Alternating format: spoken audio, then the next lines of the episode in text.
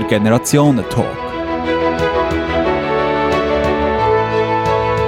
Mit der Katharina Prelitsch-Huber und dem Mike Egger. Hat das Alter einen Einfluss auf die Art und Weise, wie man politisiert? Gibt es in der Politik einen immer größeren Generationenkonflikt? Das fragen wir heute im Generationentalk zwei Menschen aus verschiedenen Generationen, die im Nationalrat politisieren. Katharina Prelitsch-Huber ist für die Grünen im Nationalrat. Die 60-Jährige ist schon seit ihrer Jugendzeit politisch aktiv. Der Mike Egger sitzt für die SVP im Parlament. Der 27-Jährige wohnt während der Sessionen in überparteilichen Polit-WG. Das ist der Generationentalk von und das Generationentandem zu Alter und Politik. Technik Samuel Müller, Mikrofon Elias Rügsecker. Ja, Katharina Prelitsch-Huber und Mike Hecker, die sind beide früh in eurem Leben politisiert worden. Ich möchte kurz an den Moment zurückgehen. Was hat euch politisiert? Ich glaube, das ist bei mir während der Schulzeit gewesen. Wir haben hier verschiedenste Themen miteinander diskutiert und dann bin ich mit 14 ins Jugendparlament äh, mit gegangen. 14? Mit 14 und habe dann relativ schnell gemerkt, da müsste es noch andere junge Leute geben mit der gleichen Meinung und so bin ich dann in die junge SVP gekommen, habe dort den dortmaligen Präsidenten Lukas Reimann kennengelernt, nachher den Toni Brunner und mit 19 bin ich dann bereits äh, in den Kantonsrat gewählt worden, wegen einer Bieridee von meinem besten Kollegen. Er hat mich überredet zum Antreten. Ich habe gesagt, nein, das bringt doch nichts mit 19, das schaffe ich niemals. Ich habe ja auch gar keine finanziellen Mittel. Und er hat dann nicht äh, nachgelassen. Und beim fünften Bier hat er mich dann so weit gehabt, dass ich Ja gesagt habe. Mhm. Und bin dann Kantonsrat geworden. Und nachher hat dann alles seinen Lauf genommen. Aber da mhm. kommen wir sicher noch drauf. Genau. Katharina Prelitsch-Huber, wie war das bei dir? Gewesen? Entschuldigung. Guten Abend auch von meiner Seite. Angefangen habe ich ähnlich früh oder gedacht. Es war auch ein Lehrer übrigens in der Schule, der sehr, sehr engagiert mit uns über soziale Fragen diskutiert hat. Ich bin enorm privilegiert aufgewachsen. Tochter von einem Bankdirektor. Und wirklich angefangen, aktiv angefangen habe ich mit 17, weil es damals noch keinen Zivildienst gegeben hat. Ich habe gefunden, warum gibt es überhaupt ein Militär? Warum gibt es Waffen? Warum kann man sich gegenseitig umbringen? Ich habe es nie verstanden, ich verstehe es heute noch nicht. Das ist, das so ist dann der Auslöser. Ja, ja. Ihr habt jetzt euren Vater angesprochen. Hat es in eurer Familie auch Auseinandersetzungen gegeben? Heftigste. Okay. Heftigste. ja, ich bin sogenannt auf der verkehrten Seite gestanden, mein Vater als Bankdirektor. Es gibt wenige, die sogenannt links sind. Ich bin dann sehr schnell als sehr links bezeichnet worden, eben weil ich für den Frieden also mich engagiert habe. Grosse Konflikte in der Familie. Konflikte. Ja. Mike Hecker, wie war das denn bei dir gewesen, so in der Familie? Bist du da schon in einer SVP-Familie gross geworden? War immer klar gewesen, oder hast du auch Konflikte erlebt in der Familie? Ich bin in einem Restaurant aufgewachsen, habe natürlich auch den Stammtisch täglich äh, miterlebt. Stammtisch gleich SVP, Ich bin dort wirklich äh, aufgewachsen. Nein, nein, aber sicher äh, sehr bürgerlich und wir haben ja. dort auch äh, kontrovers miteinander diskutiert und durch mhm. die Diskussionen hat mich auch wirklich politisch Politik schon sehr früh interessiert und ich habe das Gefühl, in der Schweiz haben wir die einzigartige Möglichkeit, um sich als Bürger einzusetzen, die direkte Demokratie eben auch mhm. wahrzunehmen und das hat mich einfach fasziniert und da habe ich mich engagieren weil es ist unsere Zukunft mhm. und wer Zukunft will, soll Zukunft gestalten. Ja, und dass du die SVP bist, das haben die Eltern gut gefunden? Ja, es ist einmal okay, zumindest also kein Widerstand gestoßen. Okay, Nein, gar ja. nicht. Mein Vater sitzt mittlerweile auch für die SVP, der GPK. Okay. Ähm, Katharina Preditsch-Huber, du bist seit 1990 auch parlamentarisch politisch tätig geworden. Zuerst im Gemeinderat der Stadt Zürich, also das, äh, ähm, das Parlament, später dann im Kantonsrat und im Nationalrat. Was gefällt dir an parlamentarischen Arbeit? Ich glaube, als junge Frau hätte ich das wahrscheinlich nicht so vertreibt. Ich staune dann einmal, dass das Junge so lustig findet. Dort habe ich gefunden, äh, umsetzen, sofort, schnell, handeln, aktiv. Hm? Mhm. Und was ich heute so wahnsinnig schätze oder in all diesen Jahren gelernt habe, ist mittlerweile nicht zu wissen, wie das Spiel geht seine Sachen wirklich klar eingeben und dann dafür zu kämpfen, dass man einen gescheiten Kompromiss findet, das finde ich spannend. Und ich habe mhm. irgendwann, eben ich lang sogenannt außerparlamentarisch politisiert, habe angefangen lobbyieren, den Parlamentarier, Parlamentarierinnen versucht zu sagen, was mir oder unseren Gruppe wichtig wäre, dass sie das eingehen. Irgendwann habe ich gefunden, nein, da kann ich jetzt also auch selber, statt immer versuchen, die zu überzeugen, gebe ich doch die Sachen selber Und das ist faszinierend. Eben quasi, ich sage immer, oder, die SVP fährt da außen an. Also müssen wir als Grüne da anfangen, dass wir wenigstens in der Mitte einen gescheiten Kompromiss haben. Mhm. Mike Hecker, bist du der neue Toni Brunner? Nein, ich bin glaube nicht der neue Toni Brunner. Also, mich kann nicht einfach jemand äh, kopieren. Ich habe mal gesagt, ich bin nicht der Toni 2.0. Ich bin mir zwar bewusst, ich bin grosse Fußstapfen.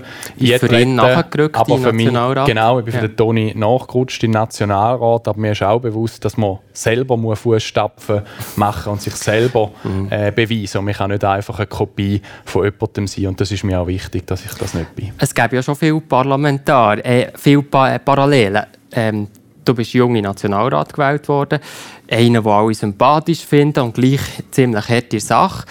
Ähm, jetzt hast du aber gesagt, Parteipräsident, das willst du nicht werden. Aber ich glaube, du hast dir das lange überlegt, oder? Ja, ich war zuerst einmal überrascht. Ich habe einen Anruf von einem Journalist und der hat dann gemeint, ja, sie haben da diverse Kollegen aus dem Nationalrat als möglichen Nachfolger von Albert Rösti genannt und jetzt will er mal wissen, wie das genau ist und äh, ich habe dann einfach mir mal offen lassen, in einem ersten Moment, ob ich Ja oder Nein sage und ich habe gesagt, sage niemals nie und das meine ich auch ernst so. Es ist ein sehr interessantes Amt, es ist eine spannende Aufgabe, die ein Parteipräsident hat. Mir liegt es, um bei den Leuten mhm. aussen sein, aber ich habe es aus einem Grund noch müssen ablehnen weil mir, aktuell, weil mir aktuell die Wirtschaft und die Erfahrungen, die ich dort kann sammeln kann, noch sehr wichtig ist. Ich habe das Gefühl, als Junge ist es eben auch sehr wichtig, um dort noch ein bisschen Rucksack zu füllen und auch zum noch Probleme zu spüren. Wo sind Probleme an der Basis raus? Wo sind Probleme bei der Bevölkerung? Und da habe ich aktuell jetzt das Gefühl, ist es besser, wenn ich noch äh, in meinem Beruf bleibe. Weil mein Slogan war, ein Bützer für Bern und das möchte ich auch so die vier also Jahre könnte man zusammenfassen, der Mike Hecker will noch nicht Parteipräsident der SVP werden. Genau, ich würde sagen, für die Zukunft dürfen wir da nicht ausschließen, weil wie okay. gesagt, es ist sehr interessant. Es ist auch nicht so, dass wir da irgendein personelles Problem haben. Wir haben viele gute Köpfe, mhm. die das auch machen können. Und äh, mal schauen, was die Zukunft bringt. Wir müssen mhm. offen sein in der Politik, habe ich gelernt. Ja. Ich möchte nochmal die Zeit ein bisschen zurückdrehen, ins Jahr 2012 gehen, wo du eben für die, die SVP im Kantonsrat in St. Gallen gewählt worden bist. Ähm, mit 19, du hast es vorher schon erzählt, ein kompletter Exot. Wie haben da die älteren Parlamentarierinnen und Parlamentarier reagiert? Ja, also vielleicht noch zu meinem Background. Ich bin ursprünglich gelernter Metzger, bin auch als Metzger direkt nach der Lehre in den Kantonsrat gewählt worden. Und da hat es natürlich schon einige Stimmen gegeben, die gesagt haben, was will jetzt der Jungspund da, der Metzger, der ist doch gar nicht qualifiziert für so eine Aufgabe. Und ich habe mir dann einfach gedacht, ruhig bleiben, und sich mit der Arbeit im Parlament beweisen. Und ich glaube, die, die es bis dahin noch nicht geglaubt haben, dass der auch etwas beitragen kann in dem Parlament, mhm. die haben es dann spätestens dann gemerkt, wo die parlamentarische Arbeit mhm. losgegangen ist. Mhm. Katharina Prelitsch-Huber, du kennst den Parlamentar äh, Parlamentsbetrieb in Bern wirklich schon gut. 2008 bis 2011, erste Phase, dann abgewählt, nach dem ersten Comeback-Versuch 2015, jetzt 2019 wieder gewählt worden. Warum hast du das Amt nochmal wirklich wollen? Warum tust du dir das nochmal an? ja, eigentlich, weil das ist ein wunderbarer Teil. Oder ich bin Präsidentin von der Gewerkschaft VPD und ich bin von meinen Leuten quasi nicht gedruckt, das ist das falsche Wort, sondern unterstützt worden, motiviert worden, gefunden, hey Katharina, du musst, du musst unsere Anliegen vertreten. Ich finde das ein unglaubliches Privileg, dass das so ist. Ja, und jetzt hat es geklappt. Mhm. Ist aber nicht auch also eine grosse, eben, vor allem auch nach, nach dieser Abwahl nachher, hat es nicht eine riesige Überwindung gebraucht, das jetzt auch noch mal zu wagen, weil... Mal natürlich, eben, und ich meine, es ist ein harter Kampf, es ist mhm. ein harter Kampf zum Ausmachen, es kostet auch ziemlich viel Geld, auf jeden mhm. Fall, wenn man im Kanton Zürich lebt. Äh, es gibt viel Auseinandersetzung, die man muss auf sich nehmen muss. Aber eben nochmal, ich bin Präsidentin von einer nationalen Gewerkschaft. Sprich, ich politisiere national. Vorher eben wieder in der Form vom Lobbying, von außen, vom Versuchen begreiflich zu machen, ja, und nationale Entscheid sind jetzt halt in den nationalen Parlament. Von dort her habe ich auch gewusst, wenn ich es nochmal schaffe und eben, wenn die Unterstützung dann wirklich auch bei der Wahl verhebt, dann kann ich probieren, mehr zu bewirken, als wenn ich eben nur, nicht weil es mir nicht gefällt, aber eben nur auf der kommunalen Ebene bin. Mhm. Mike Hecker, du bist seit dem März 2019 im Nationalrat. Ähm, nach einem knappen Jahr Arbeit, was hat dich am meisten überrascht, wo der neue Nationalrat gewählt ist, bist worden?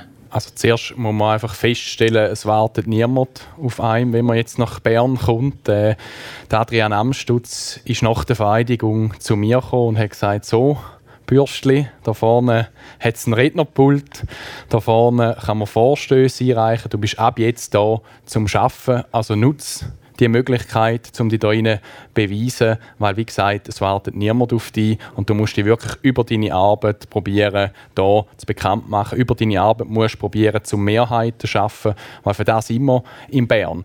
Was positiv ist, es ist nicht so, wie in den Medien immer dargestellt wird, dass wir Parlamentarier äh, untereinander verstritten werden. Das ist absolut nicht der Fall. Ich kann hier beruhigen, wir gehen auch noch harte Debatten und egal wie hart das im Parlament austragen wird, miteinander nach der Debatte noch eins nehmen miteinander. Und da finde ich eben die richtige Einstellung. Und das ist professionelle Politik, so wie mhm. wir es eben in der Schweiz kennen. Mhm. Katharina Prelitsch-Hubert, du hast mir im Vorgespräch gesagt, dass man im Parlament mit der Zeit lernt, dass eben nicht alles so schnell geht, dass man nicht sofort Lösungen hat, dass die Müllinen langsam malen. Ist das immer noch schmerzhaft für dich? Das ist einfach eine Realität. Mhm. Und von dort her, sich darüber aufzuregen oder nicht, äh, also ich bin jetzt ein bisschen, eben, das ist vielleicht jetzt eine gewisse Altersweisheit, verbraucht Energie, die nicht nötig ist. Es ist mhm. einfach eine Realität. Also geht es darum, herauszufinden, wie kann ich die Mechanismen, eben das ist der Vorteil mhm. von heute, ich weiß heute, wie es läuft, wie ich es machen muss. Damit kann ich effektiver Sachen erreichen. Eben, es nützt nichts, sich aufzuregen, dass es so ist. Und es hat ja auch einen positiven Teil. Das Versuchen, miteinander auszuhandeln, eben heisst auch miteinander reden, miteinander hoffentlich gescheite Lösungen finden. Und das ist jetzt mit der jetzigen Zusammensetzung des Parlaments wieder eher möglich. Mhm. In den letzten vier Jahren hat die SVP und die FDP gar nicht mehr müssen reden, weil sie die absolute Mehrheit hatten. Das ist nicht Schweizer Politik. Man hat es auch gesehen, da sind ein paar Entscheidungen gefällt worden, wo es mir Haare einmal gestäubt hat. Jetzt haben wir wieder die Chance, dass wir äh, eher reden können. Die erste Legislatur, äh, war zwar so, gewesen, denen kann eben zeigen, wir sollten gar nicht meinen, dass sie stärker geworden sind, wir geben ihnen gar nichts. Aber da nehme ich jetzt an, eben nicht zuletzt unter Umständen dann bei einem Bier, dass man manchmal auch Lösungen jetzt ja. wiederfindet. Ich will vielleicht ganz kurz noch widersprechen äh, zu der letzten Legislatur. Also ich glaube, es ist nicht so, dass man keine gute Arbeit im Parlament geleistet hat. Ich würde sogar sagen, die Schweiz steht sehr erfolgreich da. Es geht der Schweiz sehr gut, wenn man vor allem auch äh, aufs benachbarte Ausland schaut. Und da darf man durchaus auch stolz sein, dass Politik eben sehr gut funktioniert. Ja. Und das schon, ich, also bevor jetzt, jetzt genau, ich möchte jetzt zum, ich möchte jetzt, jetzt zum, neu, ich möchte zum neu äh, gewählten Parlament nämlich noch kommen. Und zwar betreffend okay. dem Durchschnittsalter im Nationalrat. Das ist jetzt 49 extrem jung eigentlich für, für das Parlament. Es hat sich massiv verjüngt. Ist die Wahl von 2019 wirklich auch eine Veränderung gewesen? Wie verändert die Jungen ist das Parlament? Wie beobachtet das ihr? Also da ist sicher etwas, was sehr positiv äh, ist, dass es die Durchmischung, die ist äh, besser geworden. Ich würde sagen, wir haben mehr Junge, wir haben aber auch mehr Frauen und das ist mir persönlich auch wichtig. Oder? Ein Parlament sollte die wichtige Funktion wahrnehmen und Gesellschaft abbilden. Äh, persönlich kann ich sagen, ich habe natürlich einen ganz anderen Zugang auch äh, zu den Jüngeren, die jetzt neu ins Parlament äh, gekommen sind. Wir tun beispielsweise Themen wie Lobbyismus äh, miteinander angehen. Es gibt gemeinsame Nenner bei uns Jungen. Fraktionen und, über die Fraktionen raus. Und ich glaube, da ist sicher äh, sehr bereichernd. Ich kann fast sagen, wir haben die SVP ein bisschen kopiert. Früher war die SVP die Fraktion mit den jungen Mitgliedern dabei und jetzt hat sich da ein bisschen mehr verteilt auf die anderen. da muss ich jetzt einfach ein bisschen lächeln, weil die Grünen sind die stärkste Jungpartei. Also von dort her haben wir, glaube ich, ein paar Junge auch.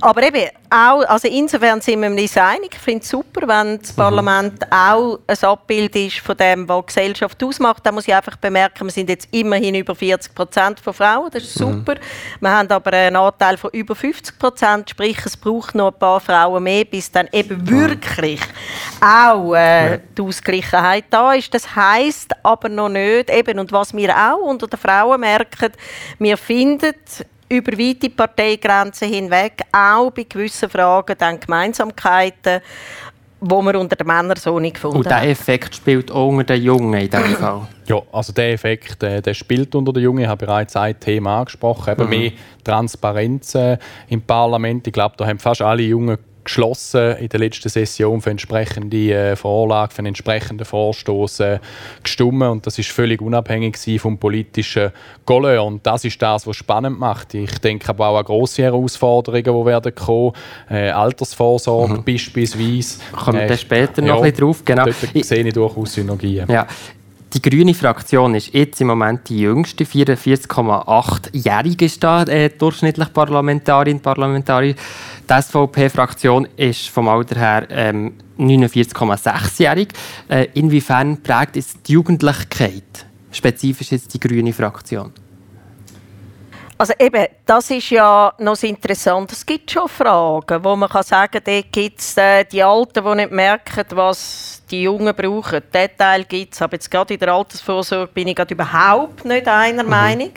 Es ist nicht eine Generationenfrage. Sprich, ich stelle viel mehr fest, oder, als ich angefangen habe als grüne Politikerin, bin ich ein schräges Huhn gewesen. Jenseits von Gut und Böse wahrscheinlich bekifft, darum so einen Zeichen rauslassend, oder? Und heute haben wir die Jugend, die mit diesen Ideen, die wir damals angefangen haben, mitziehen. Und das ist einfach eine unglaubliche Bereicherung und auch natürlich eine gewisse ja, es ist schön, dass wir sehen, dass die Ideen, die wir gesehen haben, jetzt bei der jungen Generation uns so mit unterstützt. Es gibt eine unglaubliche okay. Stärke. Ganz ich will da vielleicht noch ja. kurz entgegnen, da haben wir natürlich auf unserer Seite auch, unsere sind vielleicht nicht so sichtbar, unsere gehen vielleicht nicht auf die Straße, aber wenn ich unterwegs bin, kommen auch sehr viele Junge und sagen, können wir nicht etwas tun im Bereich Altersvorsorge, können mhm. wir nicht etwas tun im Bereich von der Krankenkasse, können wir nicht mhm. etwas tun im Bereich von der Zuwanderung, also das gibt es wahrscheinlich auf alle Seiten, das sind jetzt mhm. nicht nur grüne Bewegungen, die es bei den Jungen gibt. Ganz grundsätzlich gefragt, politisieren Junge anders als ältere Politikerinnen und Politiker? Von ja. Art? Ja. Und wie unterscheidet sich das? Also eben, es kommt immer darauf an, in welchen, in welchen Formen man mhm. politisiert. Oder viele Junge, darum habe ich vorhin gesagt, ich staune manchmal, dass Junge schon den Parlamentarismus spannend finden. Also das passt eigentlich nicht so zu den Jungen, Oft würde ich sagen? nicht. Eben, ich bin ja auch Professorin für mhm. soziale Arbeit. Einer meiner Schwerpunkte ist Kinder- und Jugendarbeit, Kinder- und Jugendpolitik. Und die Feststellung, die wir machen, auch mit Untersuchungen, ist, man will viel mehr Projektarbeit machen, man will Zeug konkret umsetzen, man will will nicht stundenlang an irgendwelchen, ich sage jetzt das ein bisschen salopp, so wie es dann einmal heisst, dummen, langweiligen Sitzungen rumhocken, wo es um Paragraphen geht. Also mehr so auch der Aktionismus absoluter, eben, man geht auf die Straße, Klimanotstand jetzt und nicht das mühsame Schritt für Schritt quasi um jeden Parkplatz kämpfen, damit es nachher ein bisschen besser ist und so, oder? Wie siehst du das? Aber ja. es ist nicht unbedingt eine Frage am Schluss dann von den Themen. Mhm. Genau, aber ich will mehr auf die Art, nicht unbedingt ja. das Thema. Genau. Ja. genau, darum ist es wichtig, dass eben auch Junge im parlamentarischen Prozess eingebunden sind, weil wir sind die, die manchmal einfach etwas probieren. Wir sind die Unverblümten im Parlament. Wir schlagen halt manchmal auch den Kopf an, aber das gehört, glaube ich, dazu. Und das ist auch wichtig, dass wir die Lernprozesse können durchgehen und auch ein bisschen Dynamik in das Parlament äh, reinbringen. Und dann werden wir in der Regel dann schon wieder mal zurückbremst oder es kommt dann mal ein Einwand. Und das gibt dann eine wirklich coole Diskussion mit den Erfahrenen zusammen, um am Schluss Lösungen zu entwickeln. Und da ist das, was glaube die Jungen fasziniert. Und es hat eben leider nicht jede Zeit, zum unter der Woche zu demonstrieren. Also ich kann nicht, einfach sagen, auch, auch, sogar, Entschuldigung, in der, innerhalb von der Fraktion, zum Beispiel in der SVP, auch Generationen geben. Also ich stelle mir rein von Arbeitsweise her so vor, da die meisten sind auch irgendwo in einer WhatsApp-Gruppe, aber dann nicht ganz alle so irgendwie. Oder wie funktioniert das? Gibt es da nicht auch so unterschiedliche Ja, natürlich, natürlich gibt es das. Also, es tut nicht jeder Kollege von mir WhatsApp nutzen oder ist nicht jeder in einer WhatsApp-Gruppe. Aber wenn man jemanden braucht und dem seinen Rat braucht oder sich möchte mit jemandem austauschen äh, dann hat Bern relativ kurze Wege innerhalb oder unterhalb von der, von der Parlamentarierinnen oder der Parlamentarier. Also das mhm. ist überhaupt kein Problem. Wer kommunizieren will, der kann auch kommunizieren. Mhm. Ich möchte nach den spezifischen Stärken von Politikerinnen und Politikern von verschiedenen Generationen fragen. Was sind denn die bei den, bei den Jungen, wenn wir noch ganz kurz dabei bleiben, nicht auch bei den Älteren? Also die Stärke von der, von der jungen Parlamentarier, ich glaube wirklich, das ist die, die Unverblümtheit. Wir gehen einfach einmal auf ein Thema drauf los, probieren mal etwas zu bewirken. Schlimm, wie gesagt, manchmal auch den Kopf an, aber das tut dann eben auch gut. Und aus dem heraus können dann dank der erfahrenen Politiker auch Lösungen entstehen, die das Land weiterbringen. Ja, du hast eigentlich einen Teil gesagt. Das ist das, wo man später hat. Man hat viel mehr Erfahrungen, selbstverständlich. Man hat eben schon ein paar Mal den Kopf eingeschlagen. Man muss ihn nicht mehr an jedem Ort nochmal einschlagen. Aber was ich jetzt feststelle, die Radikalität, die lässt nicht nach. Es gibt schon Tätig, aber die sind... Äh, Eher eigentlich bei uns gibt es so Sessel, klebende, aber ich stelle bei uns bei vielen fest, Dynamik bleibt sehr ähnlich und das ist das, was ich vorher auch sagen wollte. Es mhm. muss nicht unbedingt Jugend sein, dass man Dynamik und mhm. Eruption bewirkt. Das kann also auch im mhm. Alter passieren und das kenne ich jetzt also recht gut. Also würde sagen, bei dir ist nicht eine Altersmilde Nein. eintreten? Nein, Gegenteil. ja, ja. Und eben die Erfahrung als spezifisches Plus der Eltern, du hast es jetzt auch schon angetönt, was ist Ja, eben noch? auch die Wege zu wissen, zu mhm. wissen, also, oder wir werden äh, über, also, wenn wir, muss ich immer sagen, wenn wir jetzt auf der nationalen Ebene sind, es gehen einem Türen auf, die einem noch nie aufgegangen mhm. sind.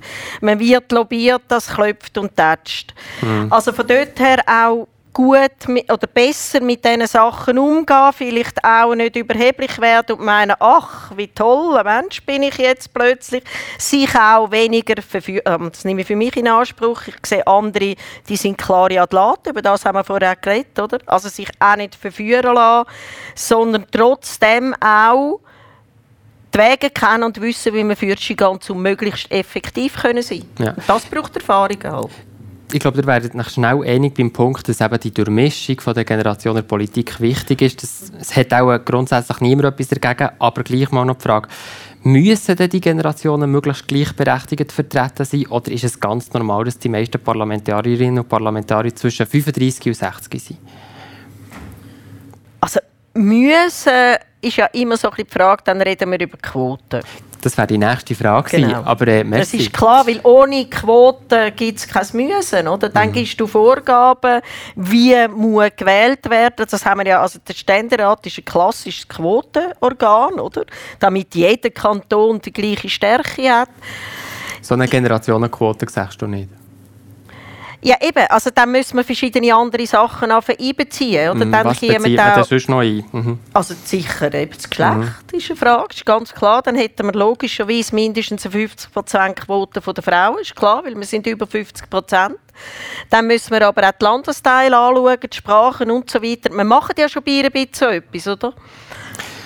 Ich bin, nicht einfach ein, ich bin nicht einfach ein Gegner. Im Gegenteil, mhm. man muss so Zeug anschauen, weil es eigentlich Sinn macht, eben Gesellschaft mhm. wirklich abbildet zu haben. Es ist aber aktuell ja überhaupt keine politische Debatte, nein. aber gleich die Frage Generationenquote. Wie kommt das bei dir Nein, ich glaube, das wäre nicht zielführend. Quote allgemein mhm. in der Politik äh, finde ich nicht zielführend. Am Schluss äh, kann jeder aus der Bevölkerung die Leute wählen, die er persönlich meint, das sind die Richtigen.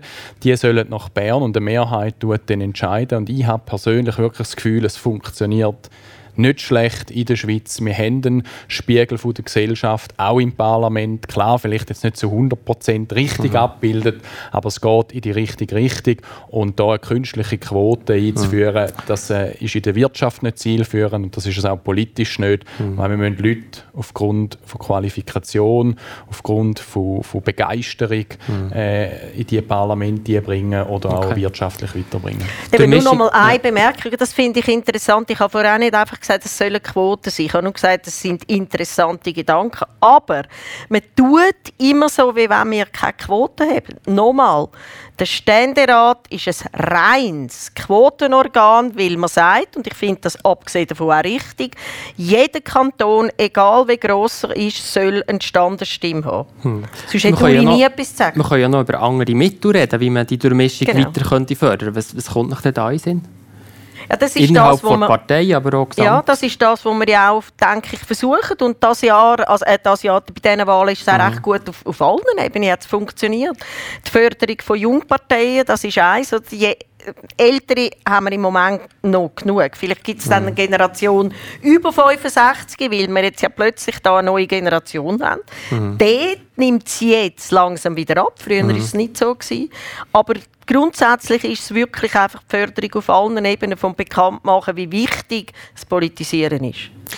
Bei dir ist ja Bildung auch sehr wichtig mit dem Jugendparlament. Mhm. Ist das ein Schlüssel aus mhm. deiner Sicht? Also ich glaube weiterhin, das Jugendparlament ist ein sehr wichtiges Gefäß, um Begeisterungen auszulösen. Für mich auch eine gute Anlaufstelle, weil es wirklich eine neutrale Umgebung war. Man hat sich wirklich selber eine Meinung bilden und findet nachher, dank dem Jugendparlament, auch seine entsprechende Partei, die, seine Werte vertritt. Und ich glaube, an dem sollten wir unbedingt festhalten. Da tun wir etwas Gutes. Auch wir nationalen Politiker, wir sollten uns Zeit nehmen für die jungen Leute, wenn die Anliegen haben, sollten wir nicht einfach das in die Schublade tun und beilegen, sondern wir müssen uns dann auch Gedanken machen, wenn die Jungen kommen, wie könnte man jetzt etwas machen, dass die Jungen sehen, man nimmt es ernst. Also ich glaube, da fängt es an, wir müssen die jungen Leute sehr ernst nehmen, weil die sagen sehr viele gute Sachen. Hm. Das ich musst du noch ein bisschen weiterziehen, weil Jugendparlament an vielen Orten scheitert es leider an den bürgerlichen Politikern. Muss es auf den Männern belassen. Also. Es gibt da kann ich verschiedenste Ansätze, oder eben, das ist ein Teil von meinem, politischen, äh, von meinem beruflichen Tätigkeitsfeld, verschiedene Orte, wo Jugendliche es immer wieder versuchen und leider scheitern an eben den bestehenden bürgerlichen Mehrheiten. Also da kann ich nur, nur, nur den Ball zurückspielen. Ich komme aus einem Kanton, wo wir wirklich eine sehr gute Jugendförderung machen, mhm. zumindest in der SVP. Wir sind im Kanton St. Gallen, in der Kantonsratsfraktion mit Abstand die jüngste Fraktion. Wir haben äh, über sieben Paar Parlamentarier, mhm. äh, die unter 30 sind. Und das, äh, ja, das macht Mut für die Zukunft. Also ja. aus dem Kanton St. Gallen wird sehr viel junge Power kommen. Gut, machen wir hier einen Punkt. Ähm, ich möchte zur Frage kommen, wo es denn wirklich Generationenkonflikte gibt in der Politik. Ähm, politische Meinung ist ja grundsätzlich, das kann man glaub, festhalten, nicht vom Alter abhängig, aber gleich. Gibt es in unserer Gesellschaft und in der Politik Generationenkonflikte oder werden die künstlich herbeigeredet? Also eben, im Moment ist eine grosse Diskussion, wir haben den sogenannten Generationenkonflikt in der Altersvorsorge. Und das ist herbeigeredet. Das ist ein ideologischer Konflikt und nicht eine Altersfrage. Und jetzt kommt wieder, oder, wir haben jetzt gerade die Initiative von der jungen äh, FDP, äh, Rentenalter 67, mit der Behauptung, sonst gehe alles den Bach ab. Das ist ein reins ideologisches Konzept, Gebäude und hat nichts mit den Generationen zu tun. Im Gegenteil, oder? die AHV, gegründet von den Urliberalen, damals mit der Unterstützung von der Arbeiterbewegung, hat die beste Versicherung kreiert. Natürlich tun die Reichen jetzt dagegen schiessen, weil sie müssen zwar prozentual genau gleich viel zahlen, aber im Franken natürlich ein bisschen mehr. Wenn man mehr verdient, hat man auch mehr. Also eben da wird etwas hergeredet die nicht den Worten entspricht. Hier wird hergeredet, genau, ich würde sagen, eine, eine Antwort zu dem AHV-Thema und dann haben wir das beerdigt für heute. Er wird jetzt genau von linker Seite hergeredet. Ich sehe die Altersvorsorge viel mehr statt Generationenkonflikt als Generationenprojekt, wo wir alle einen Beitrag leisten müssen. Wir Jungen müssen bereit sein, einen Beitrag leisten, aber auch die Älteren müssen bereit sein, zum Abstrich machen. Nur wenn wir beide nur wenn wir beide bereit sind, ich weiß, das ist nicht schön, das ist auch nicht populär, um das zu sagen, aber es ist die Wahrheit, wenn man die Entwicklung von diesen Zahlen anschaut, wie sie jetzt im Raum stehen, dann müssen wir etwas machen. Und wenn wir es nicht miteinander machen, dann haben wir einen Schiffsbruch am Schluss und das wollte ich nicht, weil ich bin das Parlament gewählt worden, um Lösungen zu entwickeln und da bitte ich einfach die Bevölkerung zum Mitmachen, zum Mitgestalten, heute, egal wie schwierig das wenn wird. heute über 50, ich bin den aktuellen Rentner und Rentnerinnen und die Renten gehen runter.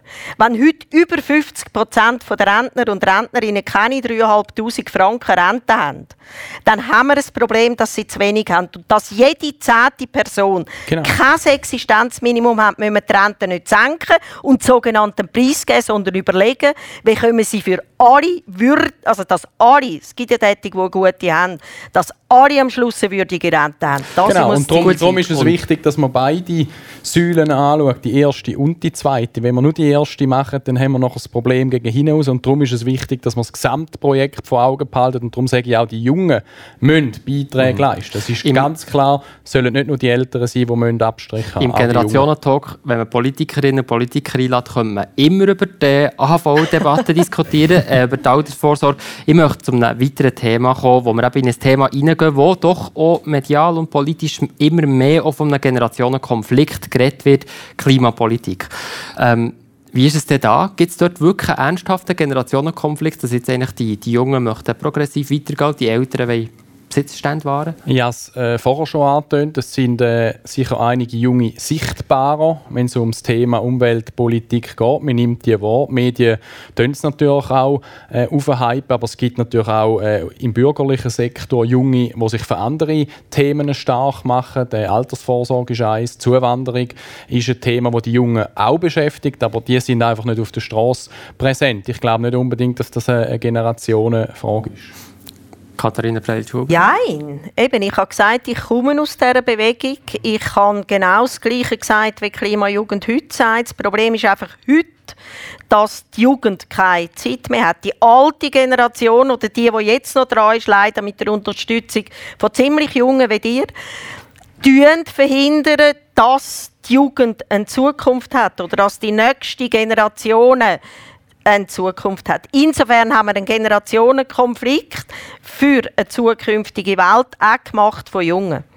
Also da muss ich einfach äh, entgegnen. Wir setzen uns einfach für eine sinnvolle Umweltpolitik ein wir haben und einfach nicht eine Umweltpolitik auf Pump. Irgendjemand muss es finanzieren und das ist eben auch nachhaltig, weil wenn man etwas für die Umwelt tun dann ist es wichtig, dass ein Land Wohlstand hat, da kann man nachschauen. Die Länder, die im Wohlstand hoch sind, die können auch mehr äh, für die Umwelt machen. Die machen mehr, das ist nachweislich. Äh, und darum, müssen wir, und darum müssen wir, darum müssen wir eine Balance finden, damit man eben auch dort etwas tun kann, aber sinnvoll, weil jemand muss es am Schluss finanzieren und wir leben leider nicht in einer Traumwelt, wo man einfach Geld hat ohne Ende. Das ist einfach nicht so. Das ist auch für die Zukunft etwas Blöderweise verbrauchen wir zu viel von dem, was wir an Ressourcen haben. Also müssen wir auch deutlich viel mehr geben. Aber wir machen auch sehr viel. Das geht ja, das geht wir, ja. wir machen nicht erst seit diesen Wahlen etwas für die Umweltpolitik. Und das äh, wird leider ah, ja. immer wieder so propagiert. Ah, ja. Wir machen das das kann man nachschauen. Im Monitoringbericht zur Energiestrategie 2050 stehen diverse Sachen, beispielsweise den CO2-Ausstoß pro Kopf haben wir seit dem Jahr 2000 können senken.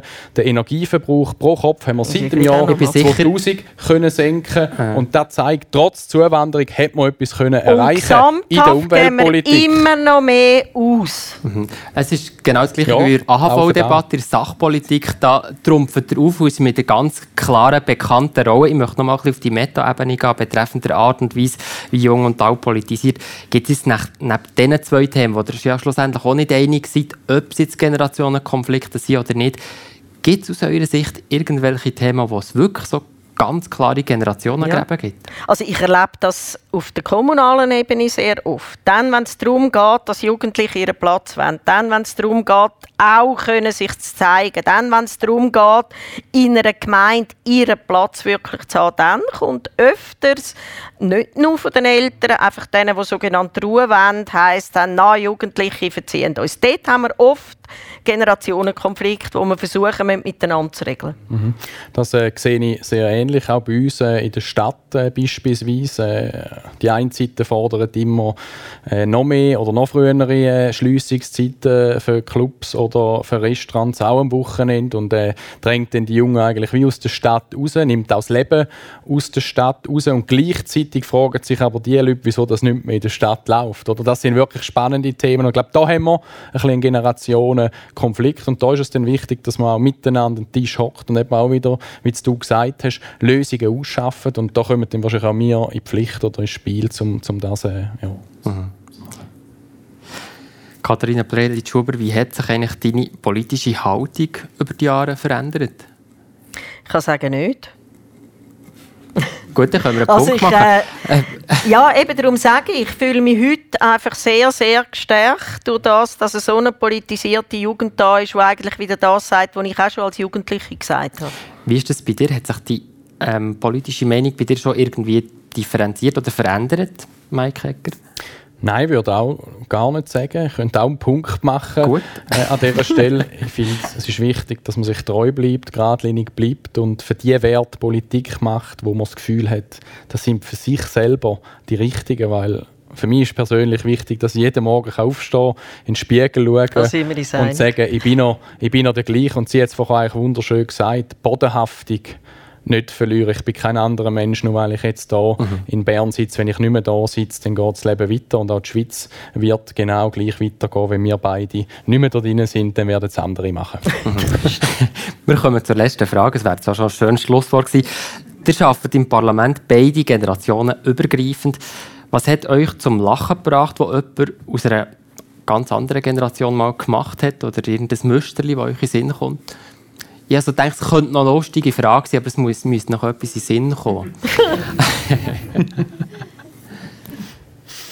das ist eine gute, eine sehr gute äh, Frage.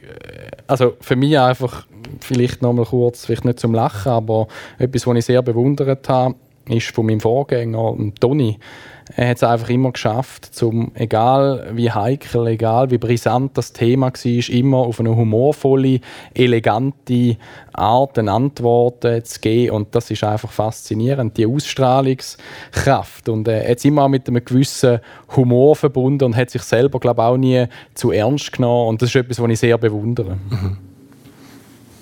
Ist dir das Müsterli sind? Das ist noch eine schwierige Frage, oder? Mhm.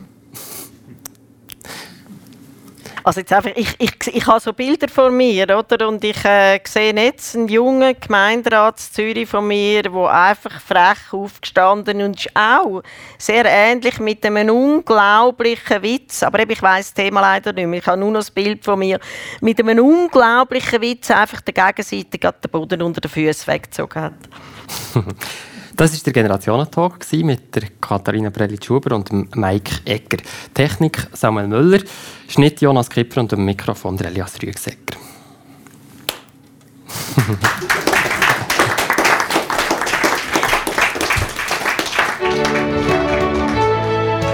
der Generationentalk. Mit der Katharina Prelitsch-Huber und Mike Egger. Was darf Satire und kennt der Humor eine Grenze? Wir fragen sie im nächsten Generationentalk, dann dabei der 78-jährige Satiriker Heinz Depp und der 27-jährige Kabarettist und Slam-Poet Dominik Muheim. Der Generationentalk von und das Generationentandem am Dienstag, 25. Februar im Berner Generationenhaus. Kommt vorbei und diskutiert mit, der Eintritt ist frei.